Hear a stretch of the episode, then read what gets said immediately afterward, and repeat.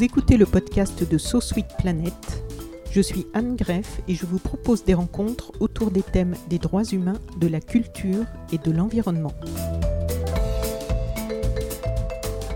Pour ce nouvel épisode de So Sweet Planet, je vous propose une rencontre avec un grand monsieur de la musique, auteur, compositeur et interprète, qui aime aussi aller s'enrichir d'autres univers artistiques. Je ne voudrais pas qu'il se sente déjà limité dans ce grand monsieur de la musique, parce que voilà, il y a plein d'autres univers, on va en parler. Et ce grand monsieur de la musique nous offre enfin un nouvel album, De la glace dans la gazelle, 12 titres, élégants, sensibles, profonds puissant, délicat, vibrant et desquels émane une profonde sagesse. Bonjour Wassis Diop.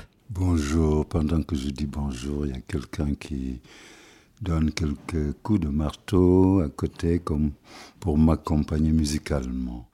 Donc on va dire que c'est une percussion. Voilà. J'apprécie votre poésie toute naturelle qui embellit euh, les petits travers du quotidien. Comment allez-vous? Je vais bien. On est en été, il pleut et il fait beau aussi. il y a une chaleur tropicale à Paris. Oui. Et j'aime beaucoup ça. Bon.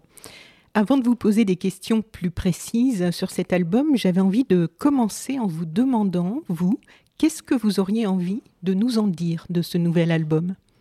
Ben, Ce nouvel album, en fait, c'est plutôt moi qui suis en attente de ce à qui c'est adressé, c'est-à-dire d'une manière générale au public, de me renvoyer un peu leurs sentiments.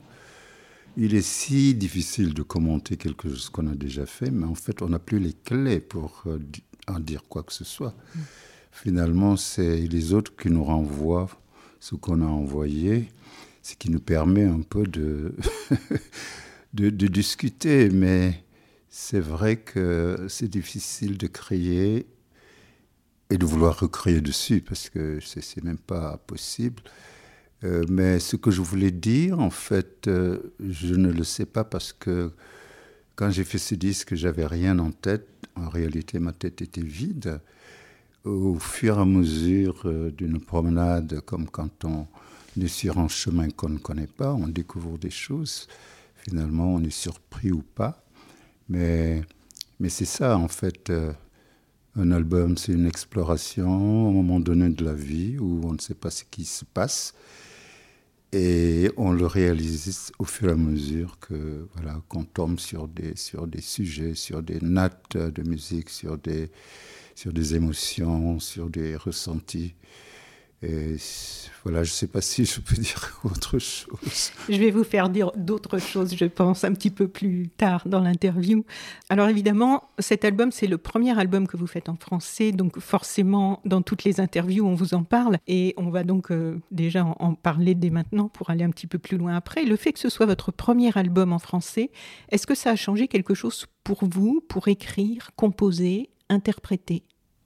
Complètement. Je me rends compte finalement, c'est vraiment une expérience incroyable. Euh, je veux dire que faire un album dans ma langue maternelle, qui est le Wolof, que j'entends depuis que je suis bébé, même depuis que je suis dans le ventre de ma mère, c'est vrai que c'est une promenade presque tranquille, je dirais même facile. Euh, mais chanter en français me ramène un peu dans, dans les aléas même de l'école française, quand j'étais petit, quand j'étais sur les bancs, complètement traumatisé d'avoir été téléporté de, de, de, de ma maison euh, dans une classe euh, avec un silence assourdissant, parce que en Afrique, il y a tout le temps quelqu'un qui fait du bruit à côté.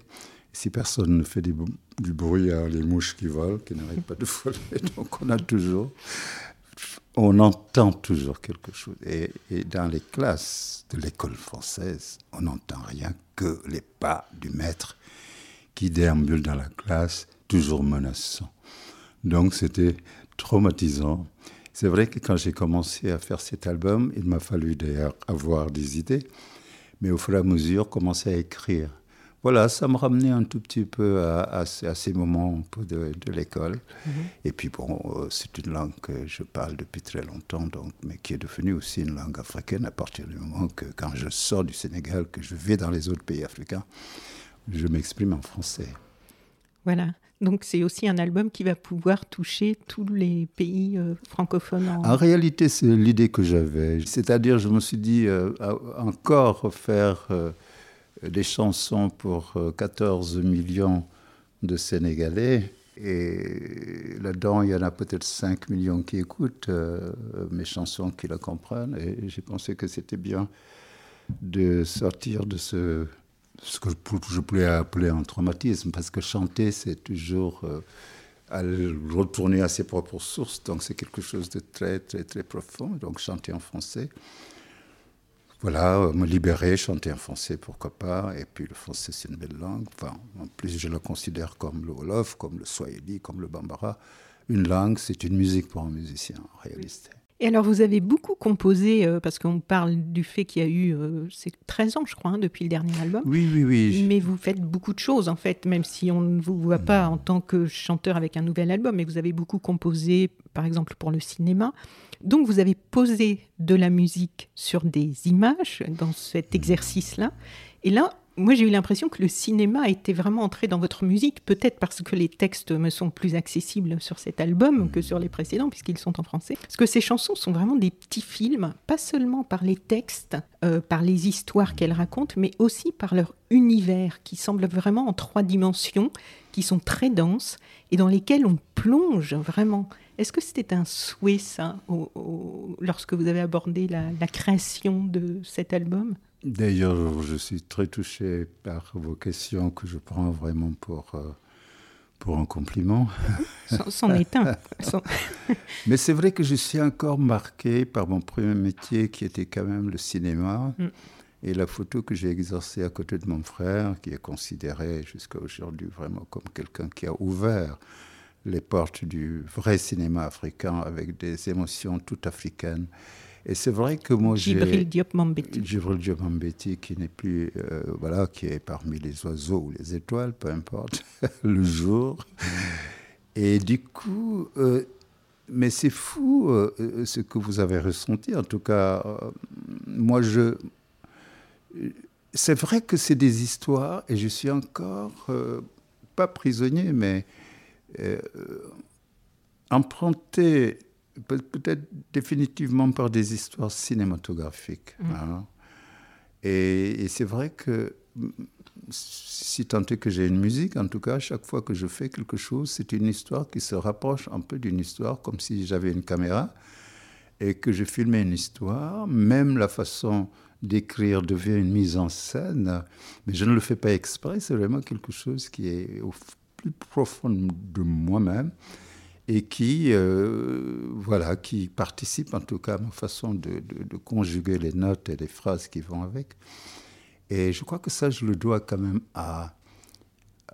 au milieu d'heures d'errance sur les plateaux de cinéma, à chercher un cadre euh, pour manifester une idée ou alors une scène. Mais je me rends compte que je les gardais même en faisant de la musique. Et, ça, c'est vraiment quelque chose qui, me, qui, me, touche parce que je peux ne pas le savoir moi-même, mais quand on me renvoie cette chose, euh, ça me plaît. Mais c'est plus qu'un cadre même, je trouve, parce que justement, un cadre, ça pourrait être juste mmh. photographique. Et là, en fait, mmh. quand on compose en cinéma, il y a le son, il y a différentes choses qu'on va mettre dans le cadre. Bien sûr. Et il y a vraiment ça, je trouve, dans votre musique. Il y a, plus, il y a plusieurs plans, en fait. Oui, oui, oui, et ça, j'ai trouvé ça vraiment intéressant. Alors, le cinéma, il est depuis euh, longtemps très présent dans votre vie, puisque, comme vous venez de le dire, il y a eu votre frère, le réalisateur euh, Djibril Diop Mambeti, avec lequel vous avez travaillé, notamment en composant la musique du film Yen, son second long métrage. Il y a bien sûr votre fille, Mati Diop, qui a eu le grand prix en compétition officielle du Festival de Cannes en 2019, un moment historique avec son premier long métrage, Atlantique, et qui a réalisé votre clip, on va en reparler, pour le titre Voyage à Paris. Et j'ai lu, mais ça, en fait, je ne sais pas si mes sources sont bonnes par rapport à ça, que vous aviez réalisé des documentaires aussi.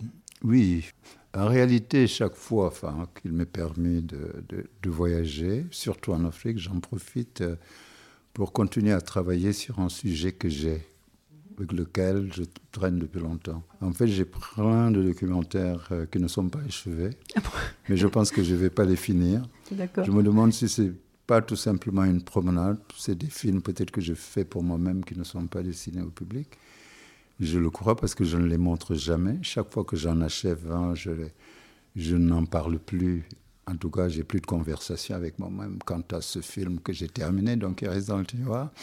Donc c'est des carnets de voyage en réalité. Parce que je trouve que tout est si précieux dans la vie que je ne peux pas ne pas avoir une caméra quand je voyage pour au moins pouvoir capter des choses. Et je trouve dommage de les laisser derrière moi comme un souvenir. Moi, j'ai besoin que les souvenirs soient des choses qui soient un peu matérialisées quelque part, gardées quelque part. Je ne fais pas comme les touristes qui vont dans des salles d'exposition, au lieu de regarder, font des photos. Non, je ne parle pas de ça. Je des parle photos d'eux-mêmes.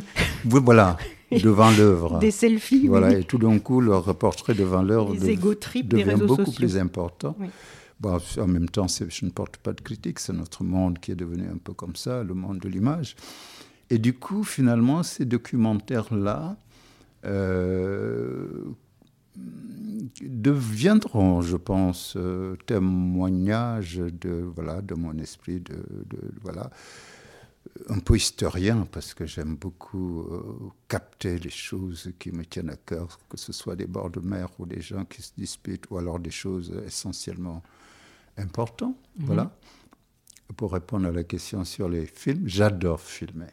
Et alors, il y a aussi euh, un titre hein, sur ce nouvel album avec la voix de Jean Rouche, pour rester dans la partie cinématographique, réalisateur de films donc ethnographiques, célèbre, hein, pionnier. Et je, me suis euh, quand même amusée à, à voir que sur euh, cet album, vous semblez avoir pris un malin plaisir à jouer avec des sujets qui ont soulevé des controverses sur la représentation des personnes noires. Donc il y a l'image de Yabon Banania avec le titre Yabon Diop, les films de Jean Rouche avec sa voix sur le titre Le Sigui de Jean Rouche, Doudou Ndia et Rose dans le défilé du bicentenaire de la Révolution mise en scène par Jean-Paul Goutte sur les Champs-Élysées dans le titre La Rose Noire.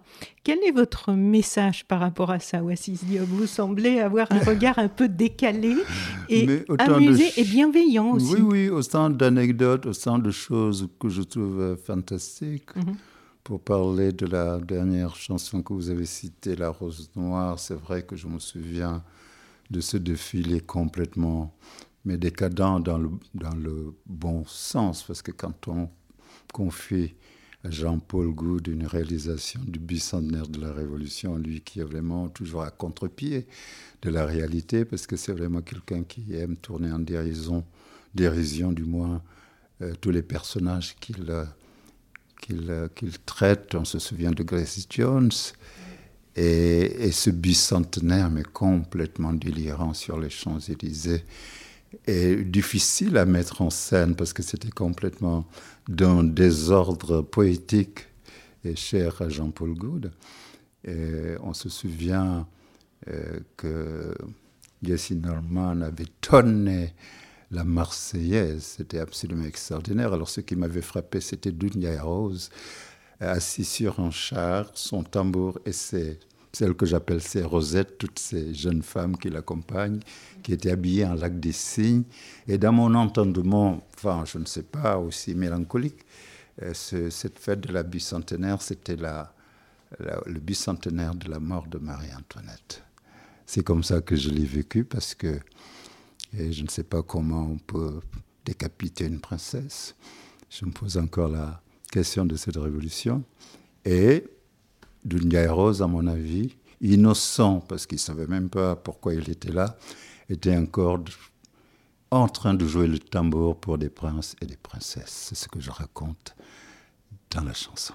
Et vous le connaissiez, je crois Il a même battu le tam-tam pour ma propre mère, pour vous dire c'est quelqu'un qui était qui passait à travers les mailles du filet. On ne sait pas à quel âge il est mort. Il a traversé, en tout cas, euh, au moins une bonne partie de l'histoire coloniale euh, depuis les années 50 jusqu'à sa mort. Euh, il y a 4 ou 5 ans. Donc c'est quelqu'un qui a vraiment qui a rythmé l'histoire du Sénégal.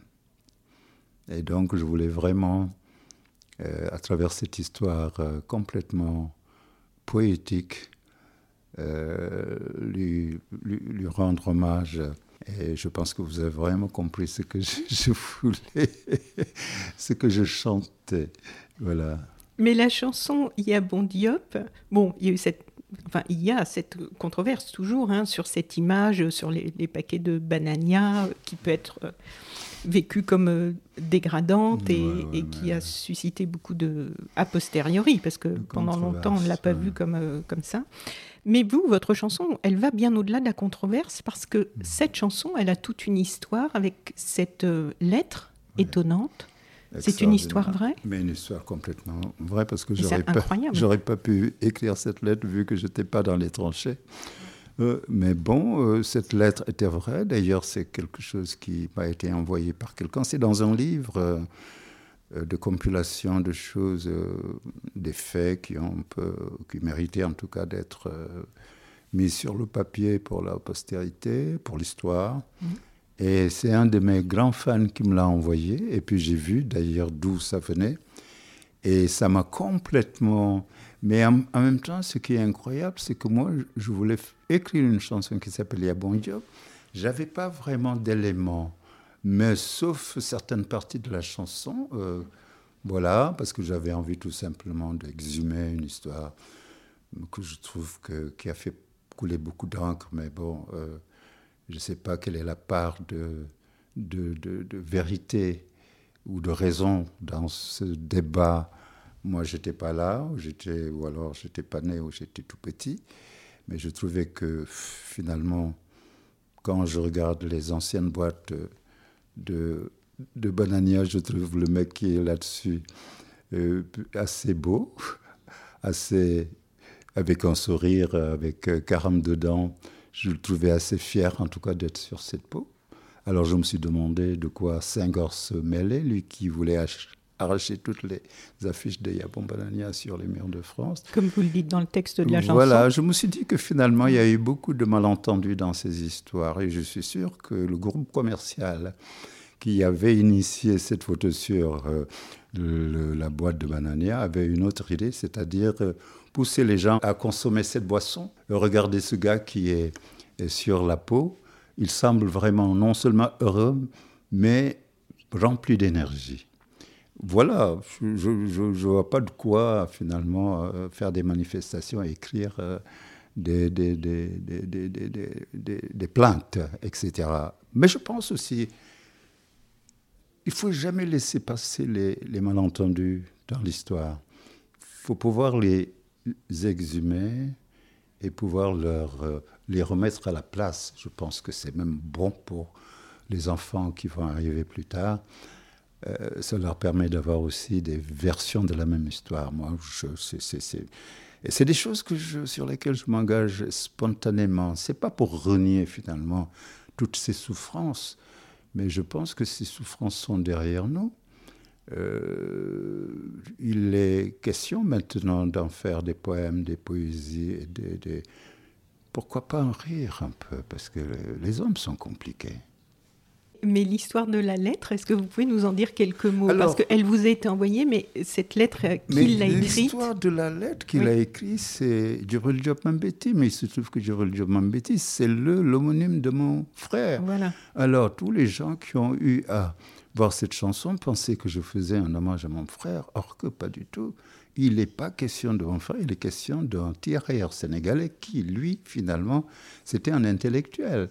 À l'époque, il est allé à la guerre, tout simplement, il a fait l'école, c'était quelqu'un de brillant. Un jour, euh, comme je raconte d'ailleurs dans la chanson, euh, dans les fraternité de, de, tranchées. Il en fallait bien pour cette solidarité pour pouvoir euh, préparer la mort. On ne pouvait pas la préparer tout seul. Donc, il arrivait que pour se donner du courage, qu'il y ait des discussions comme ça et que forcément les Français faisaient référence aux Gaulois qui se beurraient la tête, etc., pour se donner du courage parce qu'ils savaient qu'il fallait du courage pour, euh, pour chaque instant. Et lui, Djibril Diop qui est né au Sénégal, mais dans un territoire francophone, qui a été à l'école française, à qui on avait appris que ses ancêtres étaient des Gaulois. Mais il pensait que c'était vraiment la réalité. Dans ces tranchées, lui aussi, il participe à cette, euh, voilà, à bomber le torse comme tous les Gaulois. Suis tranché pour dire oui, nos ancêtres les Gaulois, sauf que quelqu'un se retourne et lui dit Mais écoute, toi tu parles des Gaulois, mais tes, ancêtres n'étaient pas des Gaulois, c'était des Africains. Alors il se demande tout simplement ce qu'il fait dans ces tranchées.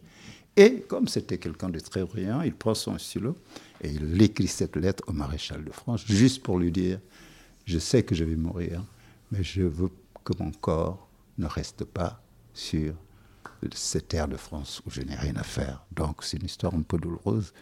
C'est vraiment douloureux, mais en même temps, voilà. Et j'ai pensé que c'était bien de, de prendre quelques phrases de cette lettre, mais pas n'importe quelle phrase, parce qu'il se souvient de son ami Fabien qui lui a appris que ses ancêtres n'étaient pas des Gaulois. Et du coup, j'en profite pour dire que j'encourage nos auditrices et auditeurs à acheter l'album en, digipack hein, plutôt que, que en streaming parce qu'il y a un livret, il y a des belles photos, il y a des dessins, on va en parler aussi. Et dans le livret, il y a les textes. Euh, des chansons avec des petites explications après, chaque, euh, après chaque texte. Et donc l'album s'ouvre avec le titre mmh. Voyage à Paris sur les réfugiés, avec un clip réalisé par votre fille, Mathie Diop, mmh. dont le film Atlantique primé à Cannes évoquait aussi ce thème de la migration. Mmh. Ce sujet des migrants, il est très présent dans la famille, vous en discutez ensemble, c'est présent dans vos œuvres respectives? euh, il, est, il, est, il est présent parce que nous sommes contemporains de ces histoires, euh, parce que le Sénégal... Euh, post-coloniale, euh, dès que nos amis gaulois sont partis, et voilà, s'est posé la question finalement de l'avenir. C'est vrai que nous, nous avions besoin, en tout cas quelques personnes euh, d'entre nous avaient besoin tout simplement, après avoir été presque privés de voyage, parce que pendant la colonisation, seuls ceux qui avaient des missions euh, de sortir pouvaient sortir. Alors finalement, il faut voir que les Africains ne sortaient que pour aller faire la guerre quelque part. C'était pour aller faire la guerre ici en Europe, alors ou en Indochine. Sinon, on n'avait pas le droit de sortir. Enfin, c'était même pas une question de droit, c'était juste une question de possibilité de sortir. Alors du coup, c'est vrai que cette histoire de migration euh, après la colonisation, euh, voilà, on s'est mis à regarder euh, vers les horizons, on a eu envie de bouger, mais en fait, les Sénégalais qui partaient ne partaient pas forcément pour aller travailler. C'était une soif, tout simplement, de se projeter, d'aller au-delà des horizons qui étaient alors fermés jusque-là. Et cette, ce désir du monde, cette soif d'aller voir ailleurs, au-delà du cinéma, parce que le cinéma nous a montré aussi le monde, mais au fond de nous-mêmes, euh, on se demandait si c'était vrai. Et voilà, et puis euh, l'immigration a commencé, et les gens voulaient absolument partir par tous les moyens, c'est ce que Joel Betty raconte dans Tokibuki, euh, ce film merveilleux sur un couple qui veut absolument partir et qui n'a pas les moyens de partir. Et donc cette histoire, finalement, nous l'avons peut-être presque euh, comment dire, c'est un héritage pour Mathé elle-même, qui était aussi marqué par cette chose-là. En réalité, des choses qui ne s'expliquent pas forcément. On ne sait pas comment ces sujets se sont inscrits vraiment dans nos, dans nos cœurs et que plusieurs fois, euh, nous l'avons traité au cinéma. Il y a aussi Yen, finalement, qui traite le chemin inverse une vieille dame qui était partie qui revient régler ses comptes. Oui, parce que dans la famille, vous le faites dans tous les ah. sens, hein, parce que vous, ce sont les réfugiés qui sont à Paris. Voilà. dans l'Atlantique, c'est mmh. avant le départ, côté euh, continent mmh. africain. Euh, là, vous nous parlez d'une femme qui revient. Euh, complètement. Comme un traumatisme, finalement. Et pourtant, nous nous sommes partis, en fait, du Sénégal sans avoir besoin d'être de, des clandestins. Moi, je suis venu en bateau euh, en France euh, avec un visa. Mais cette euh, histoire est une belle histoire, mais c'est une histoire aussi d'une civilisation. C'est une histoire aussi, c'est une histoire réelle. Aujourd'hui, elle est beaucoup plus dramatique que ça, parce que chaque jour, des grappes d'Africains meurent dans les océans avec une indifférence absolument absolue, même de la part de, de, leur pays d'origine. C'est ça qui est extraordinaire. C'est devenu presque une banalité. Oui, c'est ça. Ça s'est vraiment banalisé, oui. Parce que je me souviens de la première fois quand il y a eu le, le, bateau, je crois que c'était un. Qu'est-ce qui s'était échoué à, à, Lampedusa La première fois, il y a eu un, tous les médias du monde ont débarqué à Lampedusa pour faire des sujets pour les journaux télévisés. et puis depuis, c'est devenu tellement banal que plus personne ne se déplace. Ça devient deux lignes. Et encore, il faut suivre vraiment le, les rubriques qui vont parler des migrants dans les médias. en fait, c'est euh, une vraie profanation en fait, de la vie. le fait de montrer tout ça pour euh, les besoins de l'appétit des gens qui sont en table en train de manger. Il faut leur montrer des choses absolument déliantes sur euh, ce qu'est devenu notre humanité.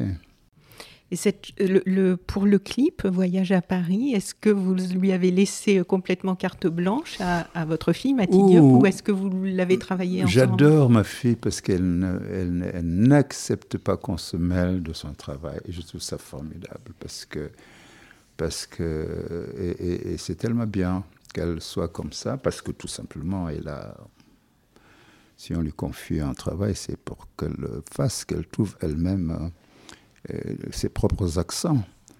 Et, donc voilà.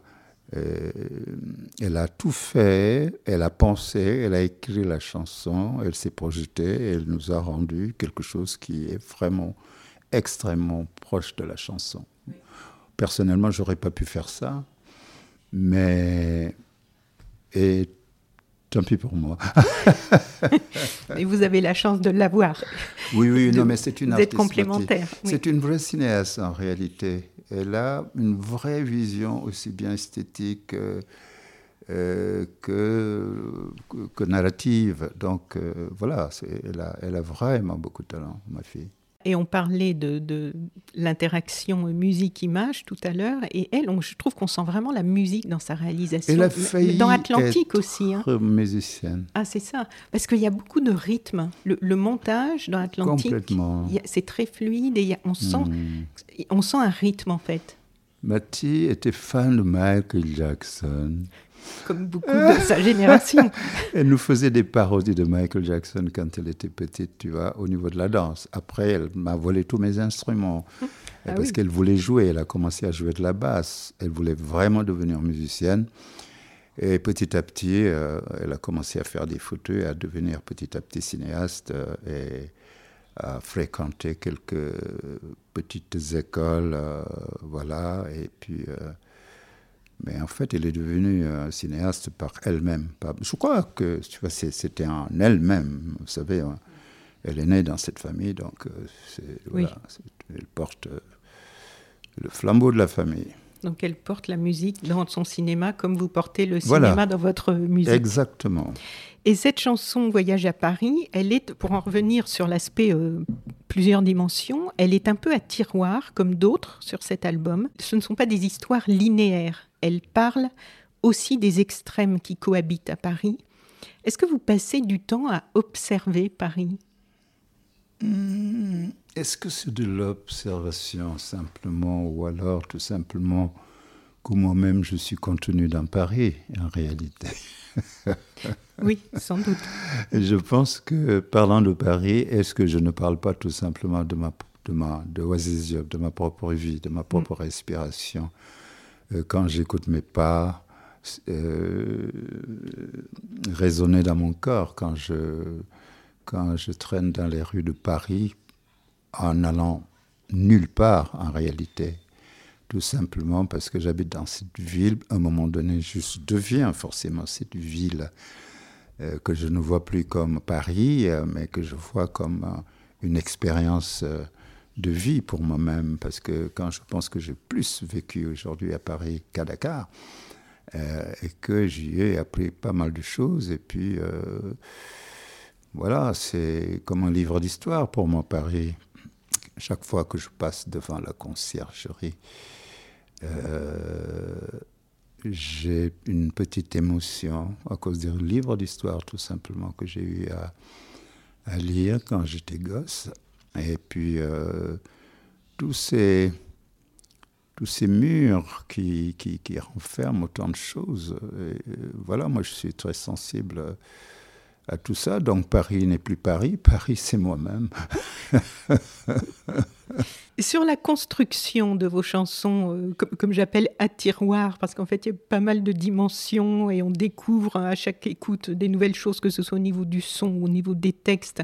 Sur cette construction euh, et le fait que ce ne soit pas des histoires donc linéaires, mais que ce soit plus riche qu'une ligne droite, plus ouvert, un peu comme la vie en fait. Est-ce que hmm. c'est une façon de penser qui vous vient de là où vous êtes né et avez grandi Je pense, il y a un moine euh, japonais que, dont j'ai lu des histoires qui insiste sur une phrase qui dit que l'homme est inséparable de son environnement. Mhm. Et mais c'est vrai, c'est pour ça que je dis que je suis devenu mon environnement en parlant de Paris tout à l'heure. Mais c'est vrai que je pense que euh, quand on est petit, on est ce qu'on devient déjà. Donc forcément, cette relation que vous avez fait entre tout ce que nous avons absorbé quand on était petit, ce qu'on a été, mais je pense que c'est la, vraiment ce sont nos fondations. On ne peut pas être autre chose que ce qu'on a été quand on est petit. Donc l'enfance est une fondation. Et c'est comme ça que je peux répondre à cette question sans me tromper, parce que finalement, euh, quand on lit Spinoza avec la prédétermination, je ne sais plus, euh, c'est un peu ça. Hein. c'est un philosophe euh, occidental, n'est-ce pas, qui parle de la. Non, c'est pas la prédétermination ou la prédisposition, mais c'est pareil, c'est le même mot. Mais c'est vrai que petit, on est ce qu'on sera.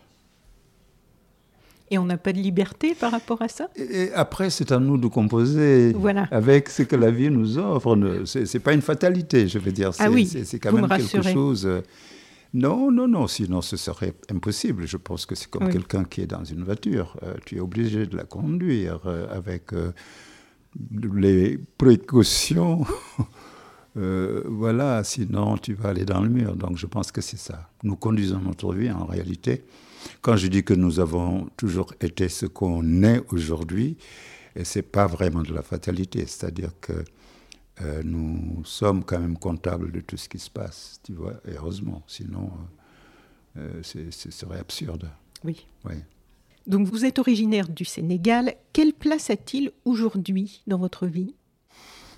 Le Sénégal, je serais tenté de dire Oh, pleure, pays bien-aimé. Parce qu'il y a beaucoup de problèmes quand même. Euh, parce que pour moi, le Sénégal, c'est le Mali, c'est aussi la Côte d'Ivoire, c'est aussi le Burkina Faso, c'est aussi ce pays qui est enclin à des problèmes absolument insurmontables.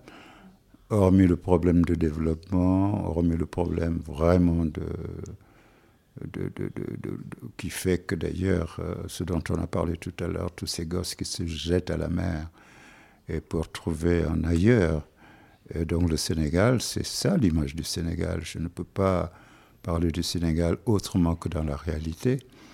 Je pense que nous avons peut-être 11 euh, ans d'indépendance, c'est peu de choses, quand d'autres ont mis des siècles à construire ce qui existe aujourd'hui en France, finalement, les Parisiens sont les héritiers de leurs ancêtres.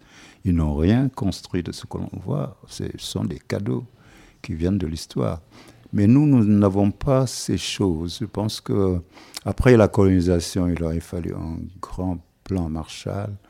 Personne n'y a pensé, si c'est la vérité. Parce que quand vous avez été occupé pendant euh, 150 temps de colonisation officielle, sans compter les 500 ans qui précèdent la colonisation, la moindre des choses, c'est de, balayer le pays, de le reconstruire, de donner à ces gens qui ont vécu là, qui ne t'ont jamais combattu parce qu'ils n'avaient pas les, les, les, armes pour te combattre de toute manière, et puis ce n'était même pas dans leur idée.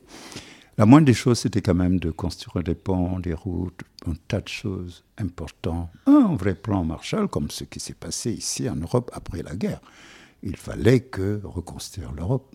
il fallait que les colons, pour parler de, tous les colons, c'est-à-dire essentiellement les Français et les Anglais, aient ce cœur à vraiment euh, investir beaucoup pour que pour qu'on ait quand même des éléments sur lesquels bâtir l'indépendance.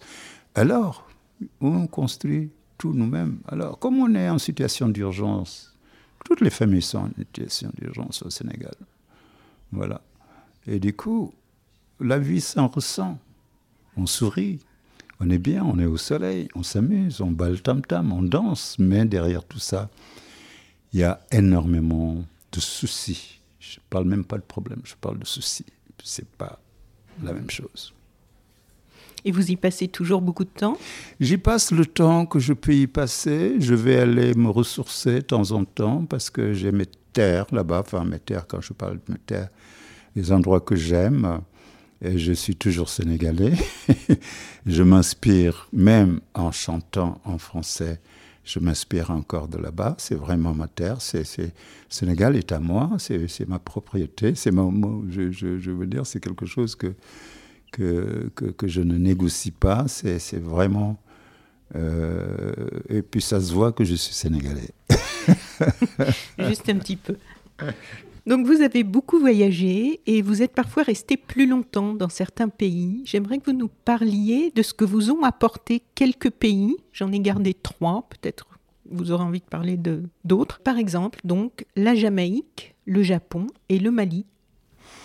Alors la Jamaïque, euh, pour avoir goûté à cette terre extraordinaire à un moment donné, mais tout à fait par accident, parce que je n'avais pas décidé d'y aller. C'est juste en traversant un passage piéton que j'ai croisé au milieu de la route quelqu'un euh, qui me pose une question Où est-ce que tu vas avec ta guitare? J'ai dit nulle part. Et cette euh, réponse, évidemment, m'a amené en plein Kingston euh, en 78 assisté à la première célébration d'une institution qui s'appelle One Love et j'ai assisté à la première au premier One Love. Il n'y avait même pas de journaliste français. D'ailleurs, j'avais rencontré un journaliste qui s'appelle, euh, non, faut pas que je cite son nom, j'ai pas le droit, qui me disait, mais la seule chose que je t'envie sur le Jamaïque, c'est le premier One Love. Parce que personne n'était au courant qu'il y avait un One Love.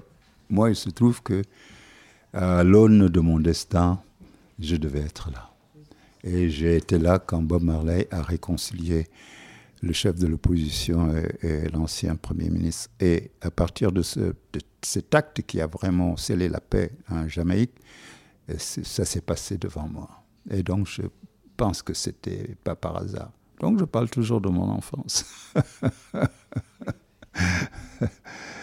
Et, donc voilà. Et, alors le Japon, pour moi, c'était une Afrique miniature. J'avais l'impression d'ailleurs, de par le climat tropical du Japon, je me croyais en Afrique, eux aussi. L'animisme japonais autour des temples shinto, etc. J'ai vu euh, des Japonais ou des Japonaises faire des offrandes, souvent euh, envoyer des, des prières. Euh, à l'endroit du ciel, etc. Beaucoup de gestes, des gris-gris, donc ils appellent des allumettes dans les temples, voilà pour ceci et pour cela. Mais des voitures à qui on, pour qui on prie aussi, pour qu'il n'ait pas d'accident, c'est exactement la même chose qu'on fait en Afrique noire. Donc, euh, donc ce sont des animistes. L'animisme, c'est quoi? C'est la relation avec la nature. Ce n'est que ça est donc fondamentalement lié à la nature, donc les Africains sont comme ça. Et mon attache avec le Japon, c'était ça. C'est-à-dire aussi la notion euh, du temps. J'ai l'impression aussi qu'ils sont dans un temps cyclique, les Japonais. Et pourtant, ils sont très réalistes. Euh, ils, sont, ils ont un calendrier, etc. Et c'est des gens qui travaillent beaucoup. Combien de fois j'ai vu des gens dans le train, mais qui ont dormi deux heures, qui doivent... Euh, euh, traverser, je ne sais pas, des écueils incroyables dans le train pour aller travailler dans Tokyo, mais tu les vois la bouche ouverte, en train de dormir, et toute leur vie est rythmée par le travail, mais comme des esclaves. esclave d'une vie qui ne te donne pas le choix. C'est ça le Japon. Mais en même temps, ils le vivent avec une philosophie, parce que les Japonais sont des philosophes, ils sont, ils sont élevés comme ça. C'est vraiment la vie, c'est marche ou crève, mais au sens propre, c'est ça, vraiment. Mais alors ça m'a fasciné, la beauté du pays, les jardins, les femmes, les geishas, toutes ces images de rêverie, euh, vraiment d'une sensualité absolument extraordinaire. Et, et puis le fait qu'un japonais ne te regarde jamais droit dans les yeux. Et ça, ça m'a fasciné. Et parce qu'ils sont éduqués comme ça, parce que c'est une insulte de regarder les gens dans les yeux. On n'a pas le droit, tout simplement. Euh, il ne te regarde que quand tu as le dos tourné. c'est très dangereux. Mais bon, c'est fascinant. Et alors, euh, autre pays, le Mali, parce que le Mali, pour moi d'ailleurs, ce qui explique que dans six chansons de mon album, euh, je parle un peu du Mali sans parler du Mali, mais en tout cas, le frémissement vient de là. Parce que quand j'ai découvert le Mali, en fait, j'étais complètement fasciné par ce qu'on appelle le Sahel. Parce que le, Mali, c'est le Mandé de Sundiata Keita. C'est vraiment les plus belles histoires de l'Afrique pour moi. Et qu'est-ce que c'est le Mandé? Le Mandé, c'est l'empire qu'a fondé Sundiata Keita grâce à sa petite sœur, sa demi-sœur, je le chante aussi dans une de mes chansons qui s'appelle L'ergo de coq. C'est parce que la petite sœur de Sundiata Keita, qui était enlevée par Soumaoro Kanté, le grand roi sorcier qui était un peu le Dalvador du Sahel, quelqu'un qui était tellement puissant, un féticheur incroyable, mais méchant, qui, euh, qui empêchait vraiment les gens de dormir. Et c'est grâce à cette femme qu'il avait enlevée, qu'il lui avait volé en fait euh, les, secrets, en fait euh, l'arme secrète qui pouvait le détruire parce que euh, était amoureux d'elle. Un soir, il était complètement ivre. il lui a tout révélé. les femmes sont toutes puissantes. une femme, c'est une femme. Et c'est grâce à elle que Sunyata a eu finalement la bombe pour se débarrasser de Soumaoro Kanté. Donc je m'amuse en disant que c'est une femme qui est à l'origine de, cet empire extraordinaire. Et tout simplement d'ailleurs parce que euh, Kanté avait euh, enlevé Nana Tiruban, pas parce qu'elle était belle, c'est parce qu'elle savait faire la cuisine. Et j'adore cette histoire. Et le Mali, à travers aussi ces, cette pléiade de, Comment ça s'appelle encore? C'est le pays des marionnettes, le Mali. Et dans la cosmogonie malienne, d'une manière générale, mais tu une richesse de, ces marionnettes qui ont des significations absolument particulières, et en as partout. Partout, partout, partout. Et c'est un pays d'histoire et de culture africaine profonde, le Mali et c'est d'une beauté au niveau des paysages. Rien ne pousse au Mali. Tu as des roches volcaniques dans le désert, mais c'est d'une beauté avec des couleurs absolument fantastiques. Mais tu as aussi les griots maliens qui sont, alors eux, par contre, une coopération, une corporation absolument extraordinaire. C'est des familles, mais c'est des bibliothèques vivantes. Euh, voilà, ils m'entendent, c'est pour ça que le micro a bougé, parce que c'est vraiment des grands griots initiés. Et j'ai vécu avec ces griots. Quand je suis arrivé à Ségou, les griots m'ont offert un mouton avec ma troupe. Parce que normalement, on offre toujours aux griots. Et quand les griots nous ont offert ce mouton pour qu'on fasse un méchi, moi, je me suis opposé à ces méchis. J'ai dit non, vous ne comprenez pas le sens, mes amis, de cette offrande. Ce mouton-là, il faut qu'il vive toute sa vie. Et ce sera à nous de le nourrir. Et ce mouton a vécu toute sa vie. Chaque fois, moi, j'ai envoyé de l'argent à celui qui s'en occupait au Mali pour euh, son feuillage, son machin, etc. Et ce mouton que les griots maliens nous ont offert a vécu toute sa vie. Donc, vous voyez comment mes amis se sont précipités parce qu'ils avaient tous faim. J'ai dit non, si vous avez faim, allez au restaurant. Ce mouton-là, peut-être qu'il va vous enterrer. Vos amis musiciens de votre... Oui, ah c'était l'Opéra du Sahel. C'est pour ça ah que j'étais au Mali pour euh, monter, oui, ce qu'on appelle le premier Opéra du Sahel, mais c'est sûrement pas le, premier. Il y a eu bien des événements comme ça, mais qui ne sont pas sortis de l'Afrique. Qui a été représenté au Châtelet euh, aussi. Au théâtre du Châtelet, voilà. Oui. Mhm. Pour préparer cette interview, j'ai lu donc comme d'habitude ce que vous aviez déjà dit sur cet album et il y a une phrase qui m'a intriguée dans une interview que vous avez donnée au supplément Sortir de Télérama et vous dites à propos du confinement, il y avait aussi cette légère angoisse à marcher seul dans les rues de Paris quand on n'est plus confronté au visage familier des passants, on découvre une partie de soi-même qui nous était inconnue. Si ce n'est pas trop indiscret, qu'avez-vous découvert, Wassis Diop? Oh, moi j'ai découvert tout simplement euh, pendant ce temps-là la fin de l'homme tout-puissant, en réalité.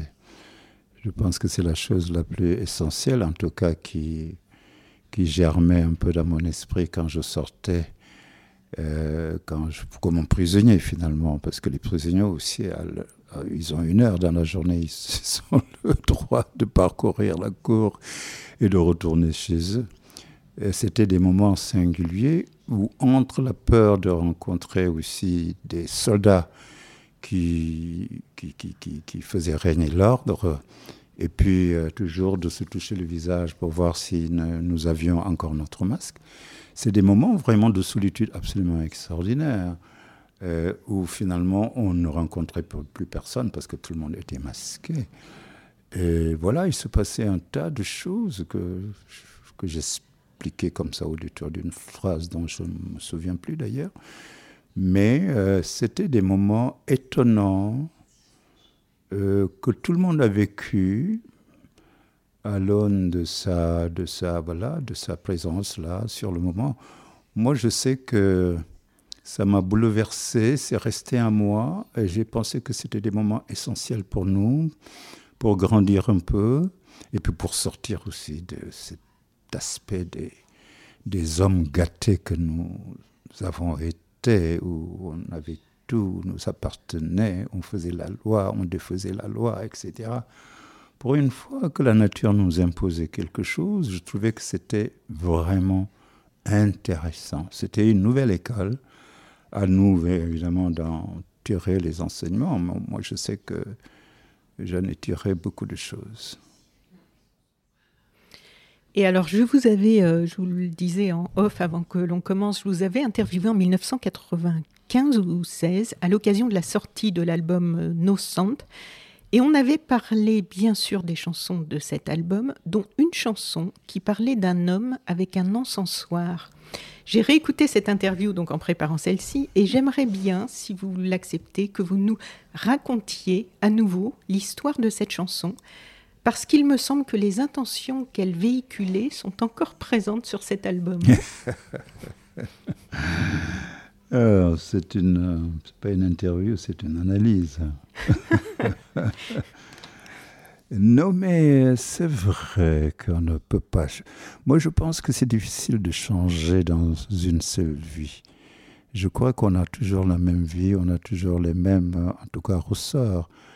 Euh, même si le temps euh, ne nous attend pas, nous accompagne dans cette longue expérience, je crois qu'on est toujours la même chose. Et je pense que c'est quelque chose qu'on peut qu'on peut vérifier au, moment de notre mort qu'on a été la même personne. Et peut-être qu'on a changé, peut-être qu'il y a beaucoup de choses qu'on a laissé tomber parce qu'on pensait que c'était pas pas terrible, qu'on a aussi un meilleur caractère même aux dernières secondes de notre existence. Nous pouvons changer des choses. Oui, oui, c'est pour vous dire à quel temps, à quel combien, je voulais dire que le temps, même une seconde, c'est quelque chose de précieux. Mais c'est vrai que ce sont toujours les mêmes choses, moi, qui, d'enfance, qui m'animent. L'enfance ne m'a jamais quitté, l'innocence ne m'a jamais quitté. La poésie, si on l'appelle comme ça, non. Et puis c'est un terme un peu banal, même la poésie, mais c'est-à-dire euh, euh, le caractère précieux de, de, de, de, la vie, de certaines choses. Je vois plein de ces cabarets des fois dans, dans la rue, même des Français qui sont des sécabarayas, qui sont des gens absolument animés par... Euh, ils n'ont pas d'encensoir dans la rue. On les arrêterait parce qu'ils n'ont pas le droit. C'est qu'au Sénégal, on a le droit de se balader avec un encensoir pour, pour encenser la vie et pour, euh, pour parfumer la vie. Voilà, c'est ça l'histoire que j'avais envie que vous nous racontiez. C'est ça. Et, et, et, cet homme qui est sorti de chez lui et qui pensait que la vie méritait euh, de l'encens dans les rues. Donc, il sortait de celui avec un grand encensoir, il achetait son savon, machin, etc. Et il partait dans la rue. Et ça sentait bon partout où il passait. Mais s'il était d'une intelligence, cet homme, c'était un philosophe en fait. C'est quelqu'un qui se dit, mais la vie, c'est sûrement ça. C'est vraiment le don de, lumière, le don de, beauté de bonté. Et, c'est tout. C'est pas si, aussi farfelu que ça. Et c'est Kobaraya qui aimait prendre aussi le train. Et il s'était lié d'amitié avec euh, le seul conducteur du train, d'ailleurs, mais qu'il attendait. Oui, l'heure n'existant pas chez nous, le train va partir à l'heure où finalement le chef de train va siffler. Et là, tu arrives tôt le matin, mais tant qu'il n'a pas sifflé, le train ne part pas. Mais lui, en fait, il sifflait que quand Sek Baraya était là. Et donc, Sek prenait son temps, il arrivait dans le train. Quand il arrivait dans le train, le train pouvait partir. Mais histoire vraie, c'est pas du tout une histoire qui a été écrite. Nous, on est nés dans ce monde complètement merveilleux. Et nous en avons profité, en tout cas dans ma famille. C'est pour ça que Jibril a fait des films. C'est pour ça que Mati, qui est notre le dernier maillon, aussi, il a, elle a goûté à ça. On lui a transmis. Voilà. Et je suis sûr qu'à travers mes chansons, a encore un homme sans ascenseur, ascenseur du moins, qui, qui ressemble à ce personnage, c'est Baraya, à qui j'avais dédié toute une chanson. Et cette chanson, je me rappelle que je l'avais fait avec une cornemuse. Et pourquoi une cornemuse? Mais parce que la cornemuse, c'est quelque chose de, qui a une forme d'universalité extraordinaire. Et c'est vraiment le cornemuse, c'est le cri de la naissance du monde. Oui. Et vous, vous êtes un peu cet homme avec l'encensoir, non ah, Parce que cet album, il fait du bien. Il, est, il, est, il y a une grande douceur. Il y a une, les sons sont soyeux. C'est très, c'est très organique. C'est vraiment un bel album euh, qui va au-delà des critères euh, bon, de, de formatage de, de l'industrie du disque. On est dans un autre univers. Oh, hmm. Est-ce qu'il faut vous remercier ou tout simplement me taire? Moi, je crois que vous êtes un peu l'homme à l'encensoir dans la musique. J'accepte euh, ce, surnom. Et j'ai vu dans le livret donc de l'album que vous dessinez aussi. Oui, oui, je dessine. Euh, d'ailleurs, les petits croquis qui sont dans l'album sont des croquis, finalement, où j'essaie de dessiner encore des hommes euh, avec des encensoirs. J'aime beaucoup dessiner. Je pense que quand je ne ferai plus de chansons, de musique, etc., je pense que je ne ferai que dessiner des choses, quoi, des formes avec euh, un stylo ou de l'encre noire. Voilà. Mais sans couleur. Voilà. Que des ombres, en fait. Bon. Et qu'est-ce que vous aimez faire d'autre quand vous ne faites pas de musique? Alors, euh, mais en fait, moi, je suis j'ai comme une forme d'avidité. J'aime tellement la vie, mais pas pour, euh, pour boire des coups. Non, c'est pas ça. J'aime, moi, j'ai une tête qui tourne, hein, que je ne peux pas arrêter. Et voilà. J'ai une tête qui s'en va. Elle tourne tout le temps, au point de me réveiller la nuit. La nuit, je me réveille pour noter une petite phrase et je me recouche. mais j'en ferai rien, mais j'ai besoin de le mettre sur un papier parce que quelque chose que j'ai entendu, voilà, que je mets sur le papier, même si euh, après je comprends plus pourquoi je l'ai mis, mais je pense que la vie, elle est tout le temps. Elle est tout le temps. On va terminer peut-être sur les projets, sur les mois qui viennent. Là, je crois que vous partez à Cannes. Je, vais à Cannes pour accompagner euh, Mohamed Saleh Haroun, qui me fait toujours l'amitié de m'appeler quand il fait une musique, un film, un long métrage. Je pense que c'est depuis que mon frère est parti, c'est vraiment le cinéaste qui me suit et que je suis, parce que j'aime beaucoup son cinéma, parce qu'il est fidèle, c'est un vrai réalisateur qui ne déroge pas à sa ligne, comme Ozu, comme Wim Wenders quand tu euh, lis les films de, de, de, de, Mohamed Saleh Haroun, il a vraiment un cinéma. C'est toujours le même. Mhm. Euh, et j'aime ça. Pour moi, un vrai cinéaste, c'est quelqu'un qui, qui, est, qui a vraiment une écriture, comme Ozu. Il y a beaucoup de parallèles, décidément, oui. entre le monde japonais et et le continent africain. C'est un bout d'Afrique qui se balade, le Japon. Et pourtant, quand on arrive au Japon, enfin moi quand j'y suis arrivée, c'est, on a l'impression que c'est le choc des cultures avec le, le monde africain. Oui, c'est tellement. Euh, oui, mais le fait que la référence fondamentale est le passé, c'est-à-dire l'ancêtre, c'est de, là où on puise euh, toute la protection pour continuer à vivre. Et c'est quand même pas rien. Et nous, c'est un monde ici qui, que l'on ne considère plus, les ancêtres, au sens... Euh, oui, parce que vous n'êtes plus, vous avez perdu euh, le contact avec les païens. Pourtant, les païens, c'est les premiers écolos, tout simplement, qui aimaient la nature. Et tout était lié à la nature qui était finalement au-delà du décor qui étaient le père et la mère.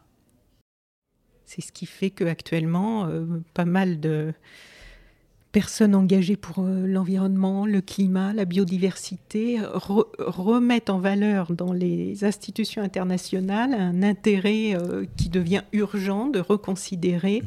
les peuples autochtones mmh, et toutes les civilisation euh, hmm. qu'on a euh, pas mal méprisé, hmm. négligé et qui en fait hmm. portait euh, beaucoup de vérité et de respect de la vie, de, l'environnement, de la vie humaine. De... C'est des gros travaux d'Hercule qui commencent. Oui. Et qui vont durer des millénaires. Oui.